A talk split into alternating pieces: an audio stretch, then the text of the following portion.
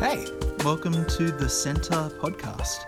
We're a church based in Dural, Sydney, who love Jesus and want to share the message of hope that he brings for all people. We pray that you're blessed by this word and that it reveals God's love for you in a new way. Enjoy.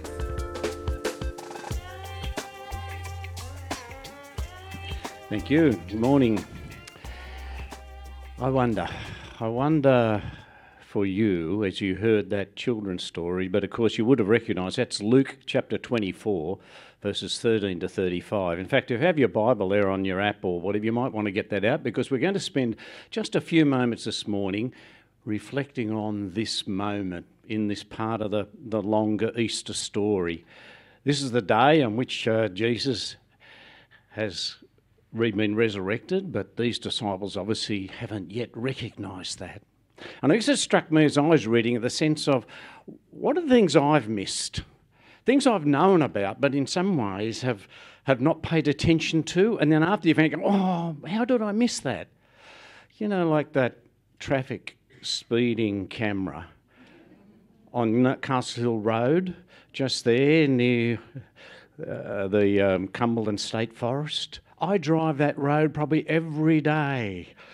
And there are those days, you know, oh, how did I forget that? And you get reminded when you get a note in the mail saying, here's your reminder. Oh, how did I get? You know, often we miss things, and in that we miss opportunities. History is full of that, of, of stories of communities of people or individuals who didn't recognise what they actually had access to. I wonder if you recognise this man's face. This is the Atari founder, Nolan Bushnell.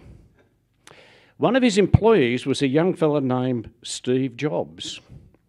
When Steve Jobs first started Apple, he approached his former boss and said, Do you want to be a part of this? It'll cost you $50,000. He didn't.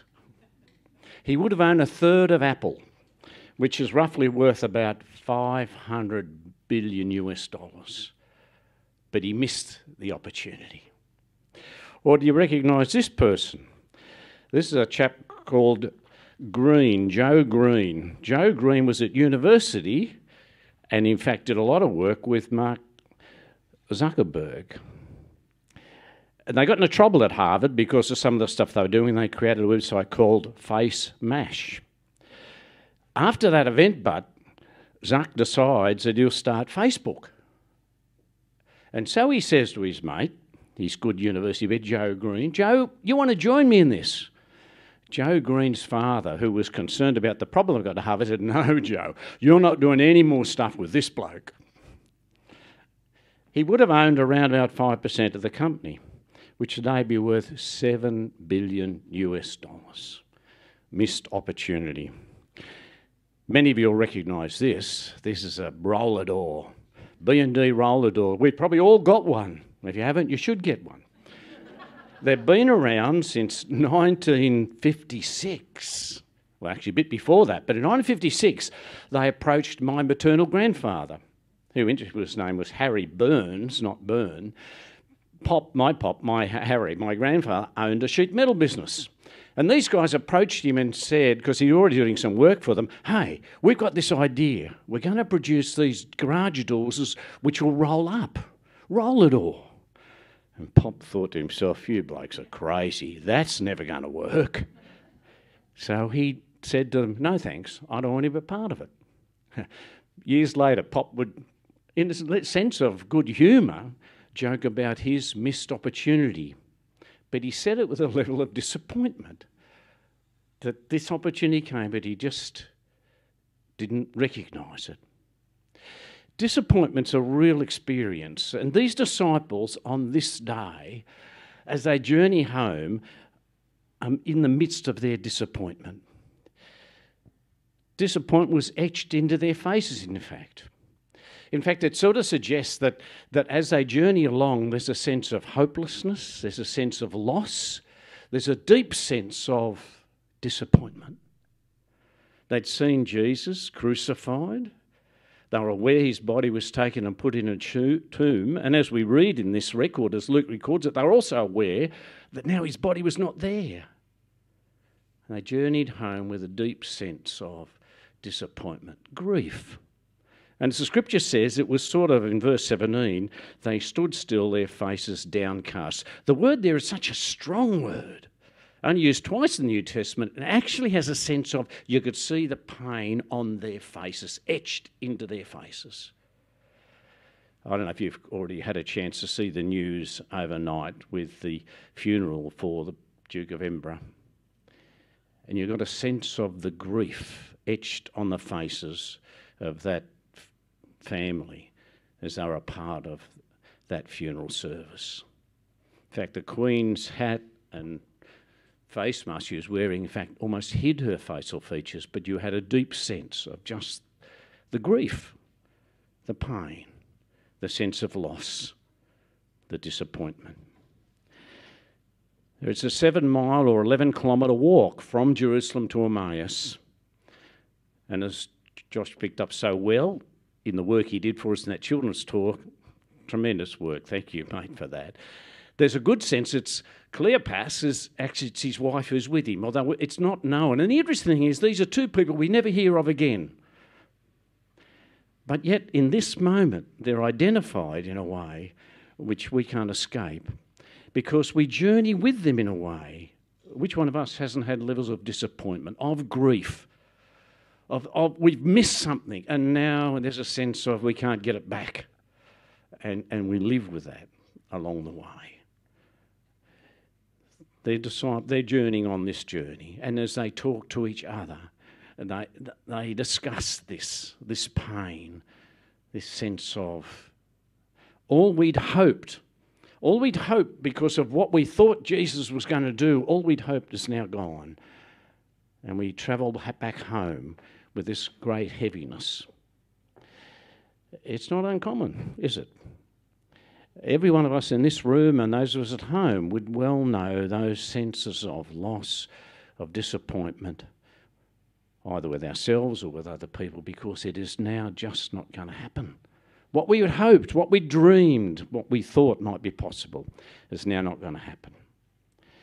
So their conversation is so heavy with sorrow, so heavy with disappointment. And then they're met on the road, as we now know from Luke's record, by Jesus himself. But they don't know that. In fact, they just see him as a stranger. But grief can do that to you, can't it? Disappointment can do that. It can actually blind us sometimes to the, to the world around us. We are so encased, encaptured by our own pain that we don't see other things around us. Is that what it was? Is that why they didn't recognise Jesus? Uh, is that sometimes why we don't recognise Jesus on our journey? Because we're so captured by what's happening to us personally. But they're on the road, and Jesus joins them, and he says, What's going on, in effect? Uh, what's happening? And they're astounded. Don't you know? Doesn't everyone know? Don't you know what has happened in Jerusalem over these last three days? And they recount some of this, their hope. This is their knowledge. This is what they know. They know what happened. And they know what they'd hoped. And they know they wanted this Messiah who was going to come and lift off all their problems. Oh boy. who doesn't want a Messiah like that? Who's going to solve all of my problems, deliver up all I want, just as I want it. And of course, for these community of people, this was about political liberation. This was about escaping out from the yoke under the Romans. This was a hope of liberty. And it's now not going to happen. Not in the way I hoped it was going to happen. Man, who hasn't been there? Which one of us hasn't been in situations where it is not going to happen in the way I hoped it would happen? I've been let down. I was promised. I've created this hope, this expectation, and now it's gone, exploded like an empty tomb, nothing there. And so, in their knowledge, you see that, that they, they know some things, but it's not enough. And so Jesus says to them, How foolish you are, and how slow to believe all the prophets have spoken. And beginning with Moses and all the prophets, he explained to them what was said in all the scriptures concerning himself. So Jesus unpackages then what the Old Testament, the Jewish Bible, said about the predictive nature of Jesus and his ministry. No doubt passages like Isaiah that spell it out so strongly about the suffering servant, the promises to Abraham, those promises. And so the disciples, listening, Cleopas and his partner, perhaps his wife, listen to this. They later say, not at that moment, but later, they recognize how our hearts were warmed by as we heard this. Oh, oh yes. Oh yes, we start to see it. But here's the thing for me even though they have their own knowledge, and even now they have the knowledge that Jesus has given them, guess what? They still don't recognize Jesus. You see, there's a sense often that knowledge is very, very important. And many of us sitting in this room have got a wealth of knowledge.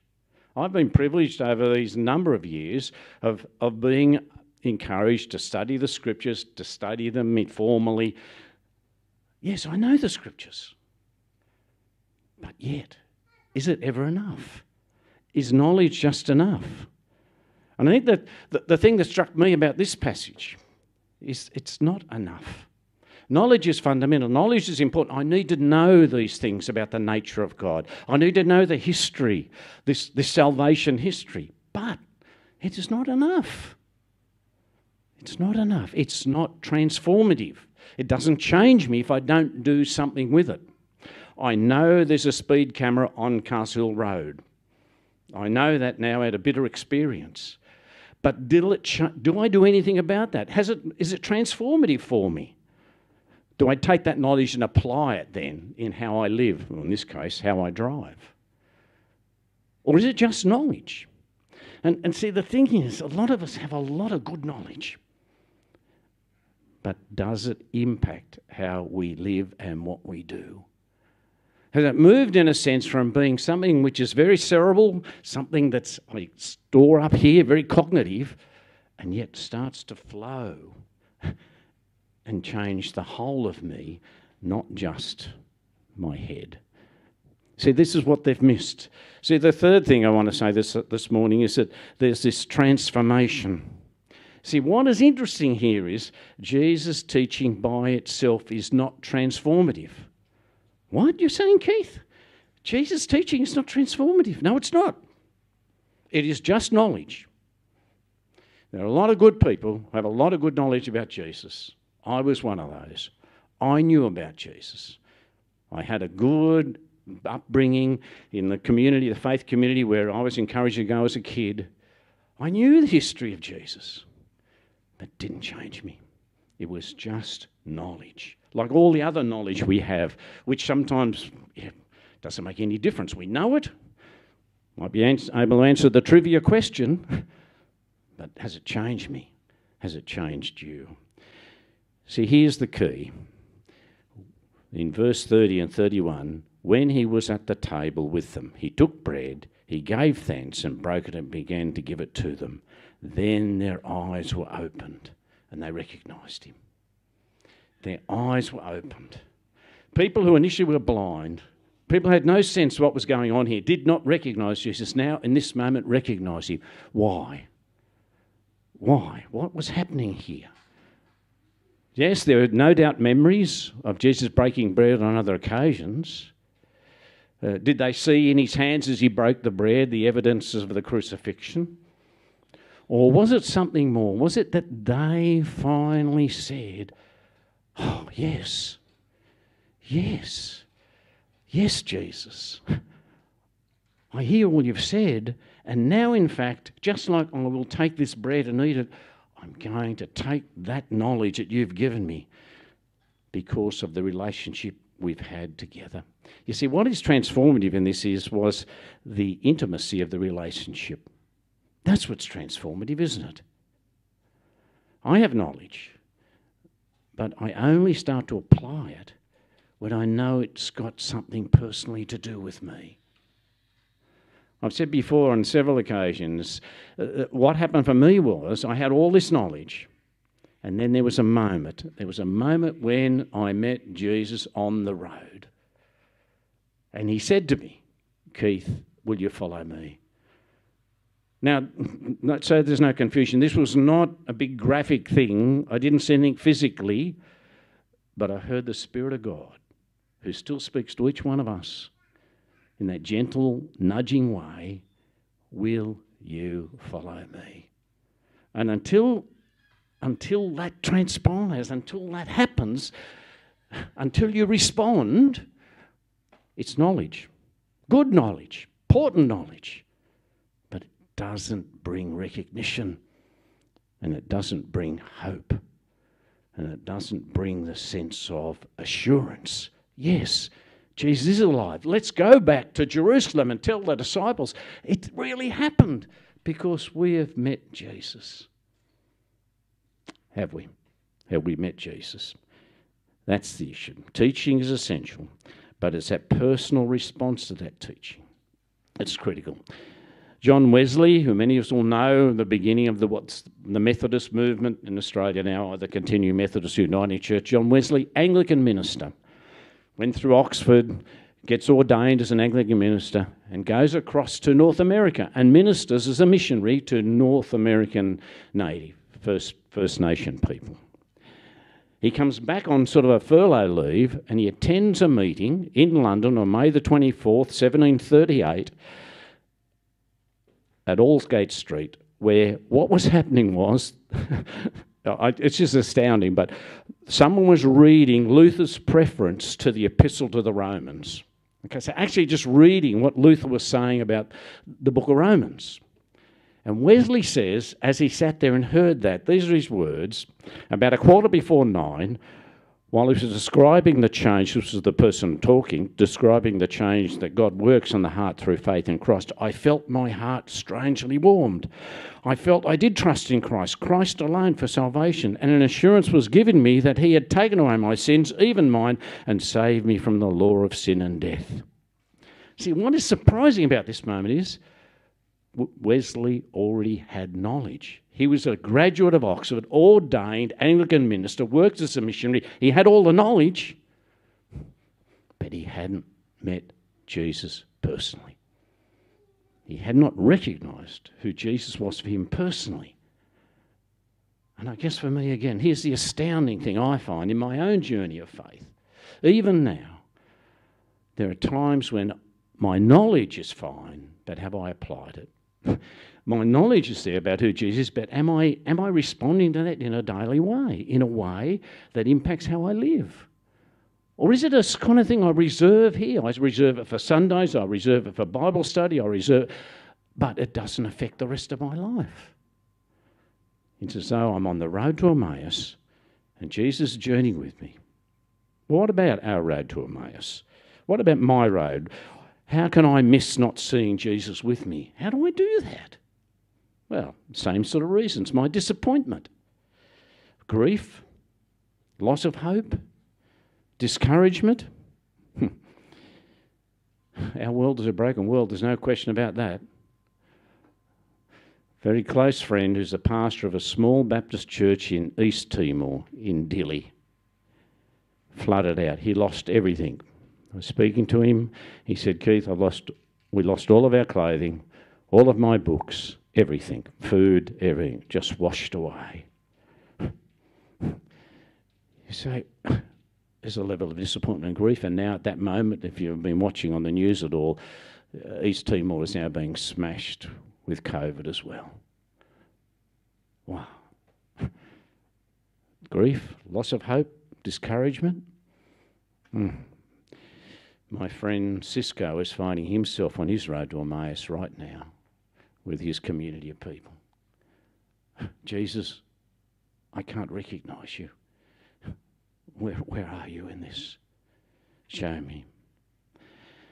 You see, uh, as I said, our disappointment can often blind us from what's going on. From where is Jesus in this moment for me? Am I looking for him? Am I hearing him? Or I'm just captured by the pain and the loss that I'm not conscious. I was amazed in that, well, not amazed. The funeral service, if you heard what the, the Dean of the Cathedral said or the Dean of Windsor Church said, lovely statements, pure, honest, good statements. They're written in Old English, but nonetheless, once you work your way through that, through your Shakespearean English, you can still hear it. Good Trinitarian statements about God the Father, God the Son, and the equipping and strengthening of the Holy Spirit. But if we don't claim it for ourselves, well, then it is just words. Just good words, excellent words. Transformation comes through personal recognition, the response to the intimate invitation of Jesus to break, break bread together. That's what this is about. Come, come, come join me. Come journey. Come respond. Come accept my gift. Come. Come and be my daughter, my son.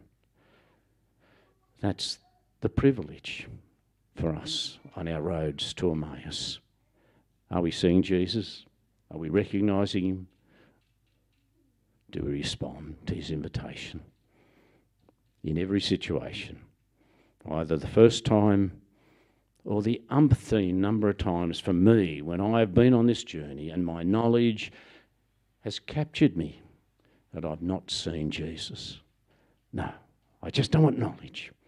I want to know Jesus. And then I want to respond to him.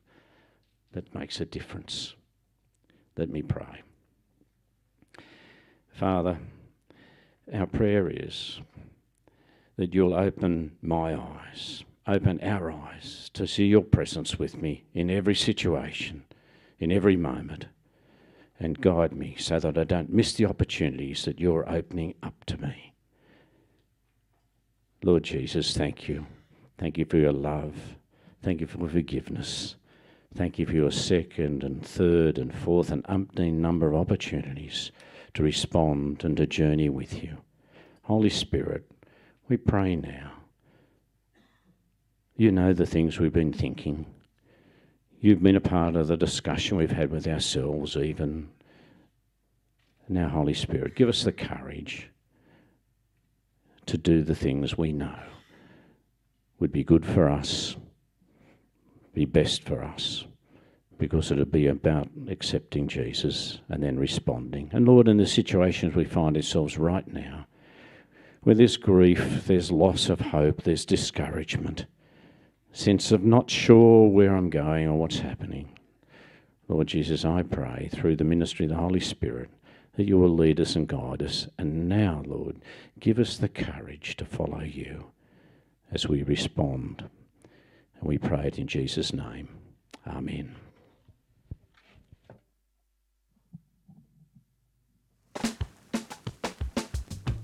Thanks so much for joining us. Don't forget to rate and subscribe to help others discover this channel. Check out the description if you want to find out more or get in touch with us at the Centre Dural.